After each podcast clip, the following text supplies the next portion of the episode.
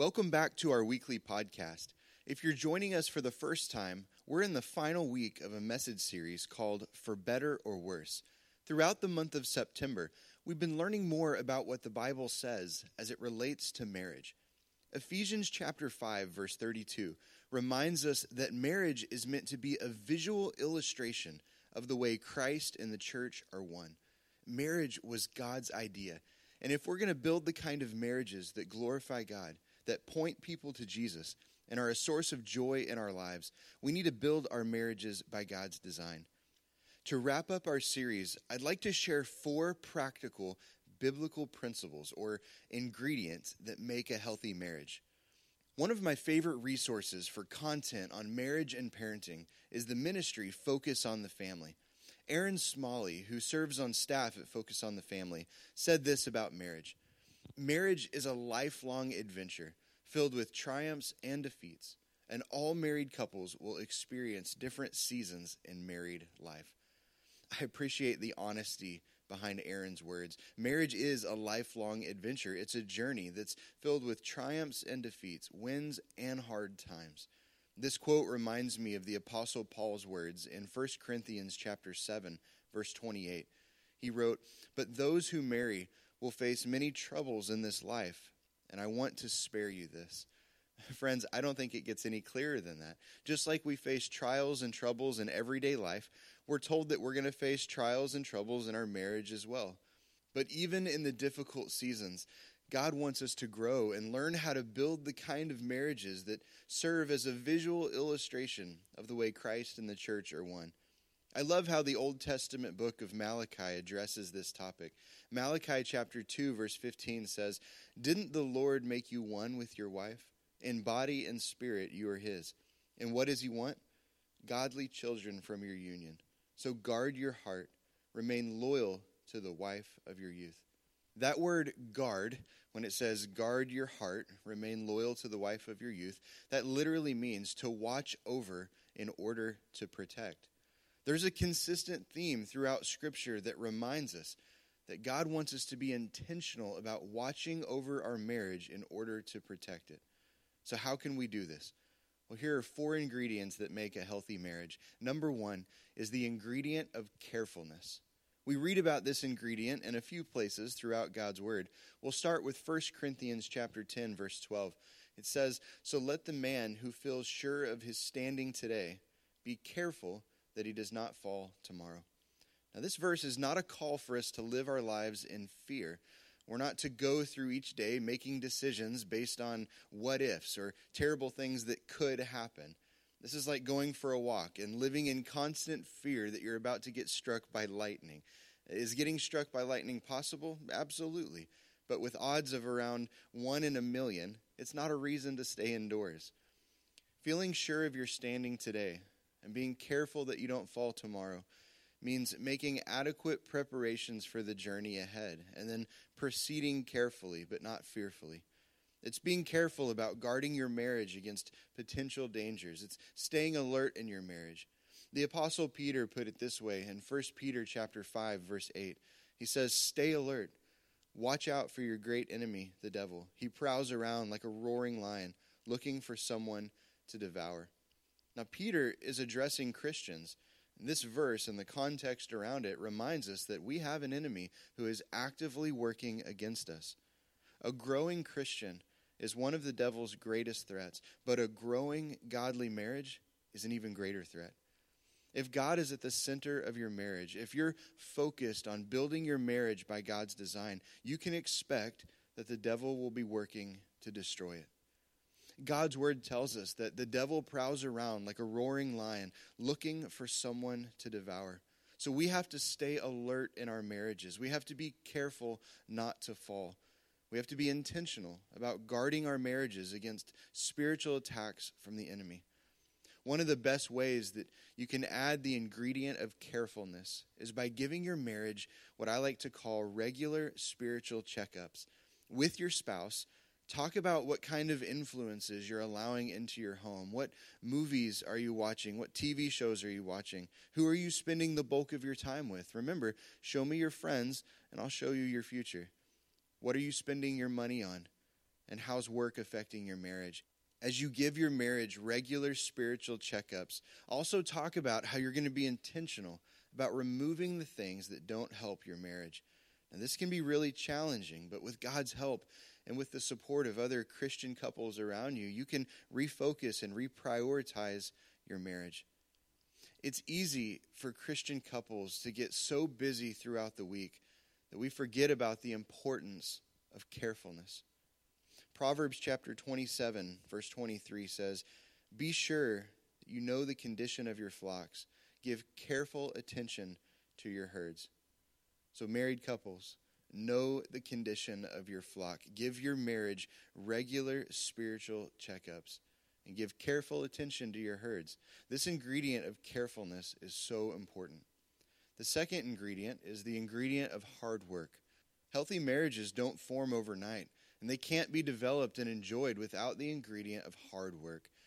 Colossians chapter 3, verses 23 through 24, the Apostle Paul said, Whatever you do, work at it with all your heart, as working for the Lord, not for human masters, since you know that you will receive an inheritance from the Lord as a reward. It is the Lord Christ you are serving. So, Paul's instruction here, again, is for Christian homes. Whatever you're doing, whether it be working, spending time with family or friends, navigating a difficult season in life, or serving, you're to work at it with all your heart because you're actually working for the Lord. Healthy marriages aren't formed overnight or by each person giving only 50%. Healthy marriages are formed when Christ is at the center and when each person decides that they're going to give 100%. None of us can control what our spouse does or what they say, but we can control our own actions. And choosing to include the ingredient of hard work is one of the most important things that you can do to build a strong and healthy marriage. Think about your marriage like a bank account. If your bank account is going to grow, you have to make regular deposits. And it's the same in your marriage. You have to regularly invest or put in the hard work if your marriage is going to grow. A great question to ask yourself today is this What have I done to invest in my marriage lately? For my wife and I, we've decided to do a few things consistently. One example is having an hour of guarded time together in the evening. Sometimes we get more than that. Once we put the kids to bed, we'll rent a movie, we'll watch some TV, we'll go on a walk together, or just talk. And that one hour of guarded time has done so much for our marriage, especially when work is hard or when it's been a challenging season. Another thing that we like to do is ask each other this question How's your love tank doing? How's your love tank doing? You know, just like our cars need gas to drive, our marriages need certain things if they're going to thrive. Asking how your spouse's love tank is doing, what they need to be filled up, is a great question to ask. This can help you meet their needs in ways that only you can. I also have to think about more spontaneous ways that I can invest in my marriage. Now, I like to have a plan where my wife likes to be spontaneous, so this is hard for me. But I've come to learn that being spontaneous is a great way to work hard in your marriage, even if it's not comfortable. Think about what your spouse likes what his or her hobbies are, or what brings them joy and rest, and then invest in your marriage by doing those things for them. Strong marriages do not happen overnight, they're built one brick at a time as we work hard for the glory of God and the good of the other person. So work hard at building a healthy marriage. If we learn to work hard in our marriages in the way that God calls us to, I believe this principle will become second nature. Number three is the ingredient of communication the ingredient of communication. In his book, Lasting Love, Alistair Begg wrote this about the ingredient of communication. He said, Before I was married, I would lie awake at night thinking of all my fiance had told me that evening. Now that I'm married, I fall asleep before my wife has stopped talking. I thought that was kind of funny. You know, we laugh at things like this, but I think it hits close to home for a lot of couples. Research tells us that one of the top reasons behind extramarital affairs is that one person stopped listening and communicating with their spouse, but was a good listener to someone else. If we lose the will to listen in our marriage, we'll eventually lose the will to talk. And if communication goes out the window, a marriage has little chance to survive. James chapter 1 verse 19. This is a truth that relates to every kind of relationship that we have, but especially our marriages. Understand this, my dear brothers and sisters. you must all be quick to listen, slow to speak, and slow to get angry. Learning to listen and communicate openly and honestly is essential to all human relationships, but it's especially important if we're going to build the kind of marriages that glorify God. Now, for the men, this isn't always easy. You know, we're not great at doing more than one thing at a time. If you're watching the game and you're trying to talk with your wife at the same time, chances are the game is going to win. So sometimes we need to remove the distractions that tend to get in the way of communication with our spouse. I often get so distracted with temporal things that I miss the important conversation right in front of me. This is easy to do because we like to make our own distractions. We think we have to have a screen everywhere we look. There are screens above us, in front of us, on our wrist, and in our hands. For many of us, we put screens in all directions so that we don't actually have to engage in human to human conversation. One of the best ways to love and serve your spouse is to be a listening ear and prioritize the ingredient of clear and honest communication. Men, if your excuse for poor communication is, but that's just the way I am, I have a truth bomb for you today. You're right in thinking or saying this because we're all sinful people. We all fall short.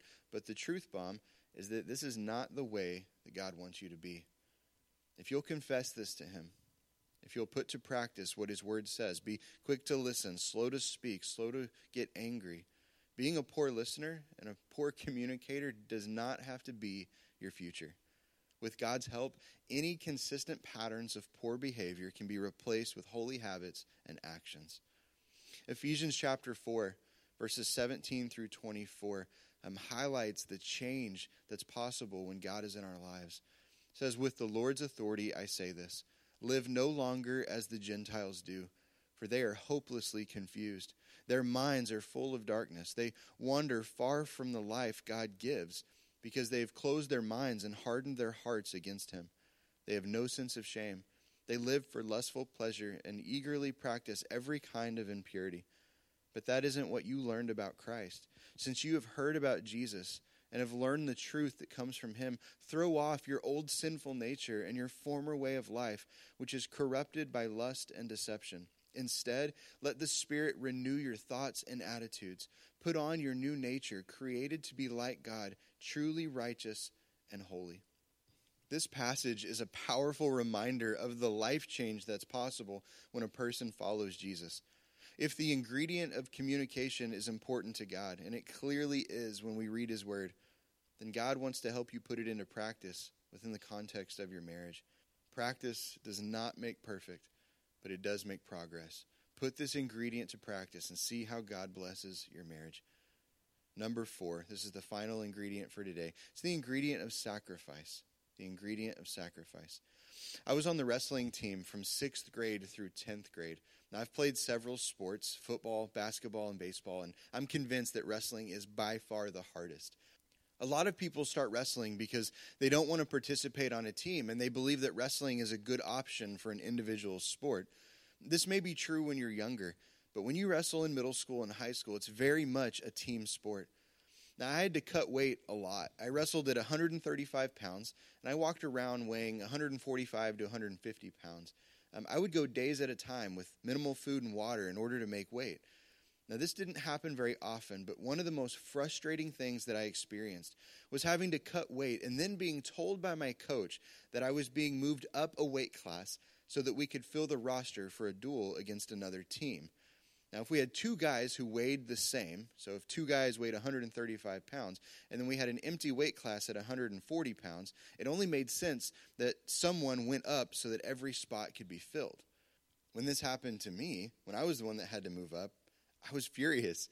But now that I'm an adult, I have a better perspective on what my coach was trying to do. You know, wrestling is a team sport, and he wanted to give our team the best chance to win. By spreading people out and filling every weight class, we always had a chance. We had to learn how to sacrifice for the good of the team. How does this relate to marriage? Some of the greatest joys in marriage come out of the sacrifices husbands and wives are willing to make for each other. Being willing to move up or down a weight class for the advancement of the team is what it takes to build a healthy marriage. Turning from what's natural, which is selfishness and pride, towards what honors God, which is sacrifice and servanthood, is an essential ingredient in all healthy marriages. I'll share two passages with you that only scratch the surface on what God's word has to say about this truth. Matthew chapter 22, verses 37 through 40. This is the great commandment. Jesus replied, You must love the Lord your God with all your heart, and all your soul, and all your mind. This is the first and greatest commandment. A second is equally important love your neighbor as yourself. The entire law and all the demands of the prophets are based on these two commandments. And then Philippians chapter 2, verses 3 through 11 says, Don't be selfish. Don't try to impress others. Be humble, thinking of others as better than yourselves. Don't look out only for your own interests, but take an interest in others too. You must have the same attitude that Christ Jesus had. Though he was God, he did not think of equality with God as something to cling to. Instead, he gave up his divine privileges. He took the humble position of a slave and was born as a human being. When he appeared in human form, he humbled himself in obedience to God and died a criminal's death on the cross. Therefore, God elevated him to the place of highest honor and gave him the name above all other names that at the name of Jesus every knee shall bow, in heaven and on earth and under the earth, and every tongue declare that Jesus Christ is Lord, to the glory of God the Father. Friends, submission is servanthood. Serving your spouse takes sacrifice. It requires denying self, taking up your cross, and following Jesus. I'd like for you to ask yourself this question today What have I done in the last seven days that was an act of sacrifice on my part for the sake of my spouse? This can be an uncomfortable question, but it can also remind us about what's truly important. Longtime Dallas Theological Seminary professor, a guy by the name of Howard Hendricks, highlighted the importance of sacrifice in marriage when he wrote this. He said, Many people are in love only with themselves. The smallest package in all the world is the person who is all wrapped up with himself. But in true love, a person thinks more of the happiness of others than he does himself. If a young man can come into marriage with his paramount passion in life to completely satisfy his wife, and if the girl can come into marriage with her sole exclusive purpose, the satisfaction of her husband, and both are sold out to satisfying Jesus Christ, then you have the ingredients for an ideal Christian marriage. Now, this is a longer quote, but I felt like it was worth reading if we're going to build the kind of marriages that glorify God and act as a visual illustration of the way Christ and the church are one, then sacrifice has to be a daily ingredient. Look for ways to sacrifice for your spouse. And if you don't know where to start, ask them how their love tank is doing and what you can do to serve and sacrifice for them. So, four ingredients that build a healthy marriage. Number one, the ingredient of carefulness. Number two, the ingredient of hard work. Number three, the ingredient of communication. And finally, number four, the ingredient of sacrifice. Now, this is not an exhaustive list, but I think it's a great place to start. Whether your marriage is better than it's ever been or it's in a very fragile place, there's something here for everyone. The main thing is to keep God at the center Trust his leading in your life and decide to take the position of a servant. Submission is servanthood, and all healthy marriages require servanthood.